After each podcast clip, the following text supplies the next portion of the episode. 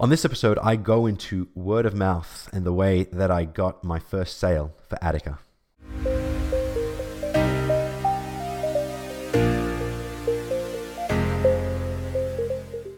Hello, everyone, and welcome to episode 10 of Arv's Notes. My name is Arvin, and this is my personal vlog and podcast. So, 10 episodes in.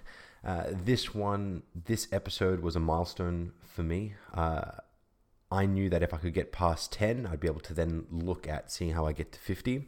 Uh, but it was just being able to break through that barrier and get a level of consistency and commitment to this series. And you know, it's a bit of a personal milestone, and I'm I'm really excited as to where this can uh, eventually go.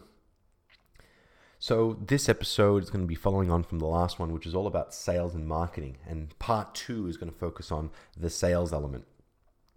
Um, if you haven't watched the last episode, you know my explanation into where sales and marketing were was you know marketing is the beginning of the interaction with the market and the customer and sales is where it actually closes.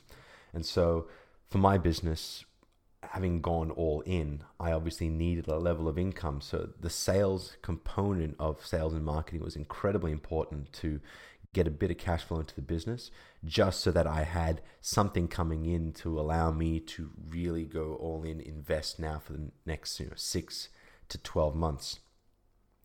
Uh, and sales is one of the most one of the most hardest things that uh, any startup can go through. You know, how do you go from building a product to actually getting someone to sign on that dotted line? So I hope that some of the insights that I have um, that I have had through my experience with this startup um, and being a sales guy my entire career, hopefully will help any any of you who are aren't from that field. So sales comes a little bit more naturally to me. You know, my career at Optus, my career at Philips was predominantly sales. And while in today's world around technology, you know, as a sales guy, you're often also a consultant. Uh, ultimately, your goal is to get your customer to sign on the dotted line, hit your targets, make your commission. Because um, if you don't, you're pretty much shown the door. And so over those many years of experience that I had through sales, both from you know small medium enterprise all the way through to large government contracts, uh, one thing, the things that you pick up uh, are incredibly valuable for this experience, especially. You know, sales is all about uh, people. You know, people buy from people. And regardless of how good the product or service is, if they don't trust you and they don't believe in you, um, you're not going to get the sale especially for my business with Attica being a consultancy and advisory service, um, and not even a basic skill set, but this is a very, very complex skill set. You know, we're talking about effectively a chief technology officer role. You know, if your customer does not trust you, or in this case, if my customers didn't believe that I could deliver, uh, there's no way that they were going to sign the dotted line, regardless of how cheap it actually is. And so, a big part of sales for me was understanding that I needed to build trust and I needed to build confidence with my prospects or potential customers uh, so that they felt comfortable signing on with me. When you looked uh, at my marketing effort, and if you haven't watched the previous episode, definitely go see it, um, only because the marketing effort was effectively uh, null and void. For the short term um, mindset that I had around trying to get this revenue turned on. You know, the channels, the programs uh, that I was using just weren't suited for it. And I knew that word of mouth uh, was going to be the channel or the method that I was going to leverage in order to actually get my first customer. So when I think about you know word of mouth, um, it's not necessarily just word of mouth, but it's also the network that I've built, the trust that I've built around my skills and competencies uh, that allows them to be able to be advocates for my business. And I am luckily, as a sales guy, you know, you meet so many people, you network with so many people, uh, you demonstrate your capabilities around sales and consulting uh, almost on a daily basis. And so, luckily for me, having come from that environment, I had already demonstrated my value. Uh, and so I had quite a few supporters from day one. Uh, but funnily enough, my first customer came from an engagement I had with Philips. Um, and because I had already done an engagement through my time at Philips with my now current customer, and I won't name them as I haven't had the discussion with them about that yet. But you know, because they'd seen me seen me demonstrate real value around being able to advise on technology in their specific field, um, the moment that I told them now I was leaving, uh, my contact there instantly asked me, oh, "What are you doing?" I explained the concept to her, and she says, "You know what? We're actually looking for a chief technology officer. I think you need to speak to our chief operating officer." And uh, she was really, really good in setting that up for me, and I uh, can't thank her enough for that. Uh, because that engagement then led on to one meeting with the chief operating officer, and you know that went for about an hour and a half. We were discussing um, various things, and funnily enough, the first half that meeting was nothing to do with the business whatsoever. It was just getting to know each other. Um, and then, you know, we started talking about, you know, what my experience was, what I did, what this business was all about. She gave me an overview as to where this company was going.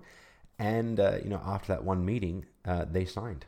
Took about two weeks to get through the process, but they signed. Uh, and, and this is a key piece of insight for, uh, for me personally that I've picked up over my sales career that has held me in good stead here is that you know, often salespeople, especially me in my early days, would launch straight into my product and service. When we started talking to people, uh, we would talk about features and benefits um, and hope that our price was cheap enough, we had enough features in the product that the person just bought it. What I found out very quickly in my career was that the features and benefits discussion rarely works, and then you're really playing to a commoditized, you know, a money only or a you know a financially driven outcome.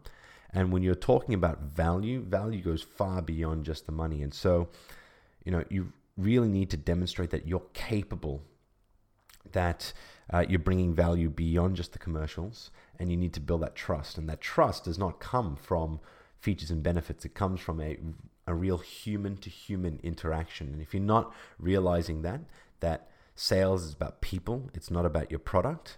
Um, look, I'll rephrase that actually. Sales is just a, just as much about your product and service as it is about you as a sales guy building that trust and that it is a human to human interaction, not just a you know B2B or a B2C interaction uh, that's when you start to really build relationships, and that's when you'll actually be really successful at sales.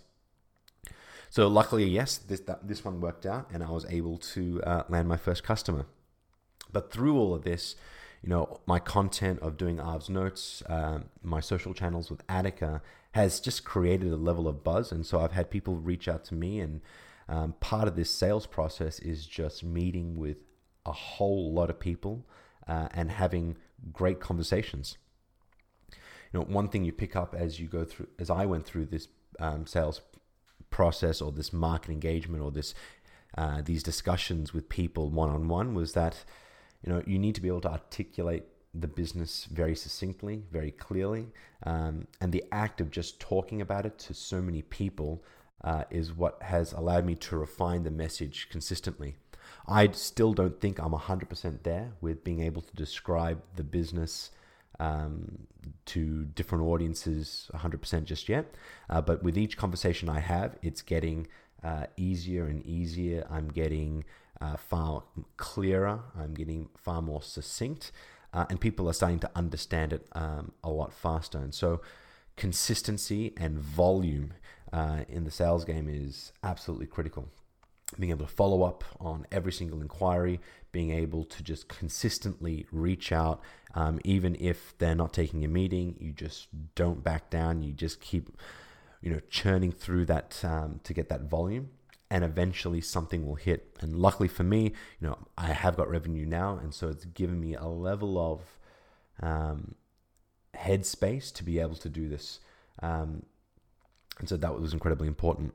You know, the key lesson for me out of all of this was that, you know, for a services business like the one that I'm creating, marketing wasn't going to work in the short term. And I needed to leverage a channel that already knew my capabilities to be able to deliver a service like this. You know, when you're talking about a chief technology officer style skill set. Um, it's a very senior role within any organization and one that very much shapes the trajectory of that organization. And so to pick someone up off the street that people have zero idea about um, and then instantly have that trust to be able to say, yeah, come in and uh, and help us out with all of this is probably incredibly rare. Um, and so you need to be able to understand. I needed to be able to understand that. I saw the results from my marketing channels. And so, you know, I'm going pretty much now all in on the word of mouth, the my personal network, and incentivizing them to be able to help me build this out. I know that marketing is something that I will have to approach, um, but for me, uh, in the short term, the next six months, uh, it is not the priority. Because my business plan was always to bring on four to five customers first, be able to over deliver for every single one of them, to understand, you know, all the different pieces, the different elements for delivering that service, actually test to see whether or not I can actually deliver to five customers at once, understand all the nuances with the model and delivery before I even look to scale. Um, and so, realistically, I actually don't need to do the marketing just yet. I need to create a marketing plan so that when I'm ready to scale, I know how to execute onto it. Uh, but to get those first four to five, it's people who trust me. And that's going to come from my network or my network uh, pretty much vouching for my ability to their network. And so, very much now just pushing down that envelope. And I, am lucky that I've got an incredible network who I've um, had immense success with over the years, uh, and it's already starting to pay dividends here in this business. And so, um, this is the beginnings of sales for me. But the key takeaways, if you're looking to sales, is you need to be talking to as many people as possible. You need to be able to articulate what your business is very succinctly, very clearly, and realize that you know you're pretty much only going to be talking about your business to new people in your network in the last you know 10 20% of the time that you've got in front of them. Most of it should be about relationship building. Most of it is about a human to human interaction. Um, and if you lose sight of that you're going to put a lot of people offside. Um, it's worked for me it may not work for you it may work for you i don't know but for me human to human interaction people buy from people um, and those are the fundamentals of sales that i don't think have changed since the beginnings of sales. Uh, so that's it for this episode.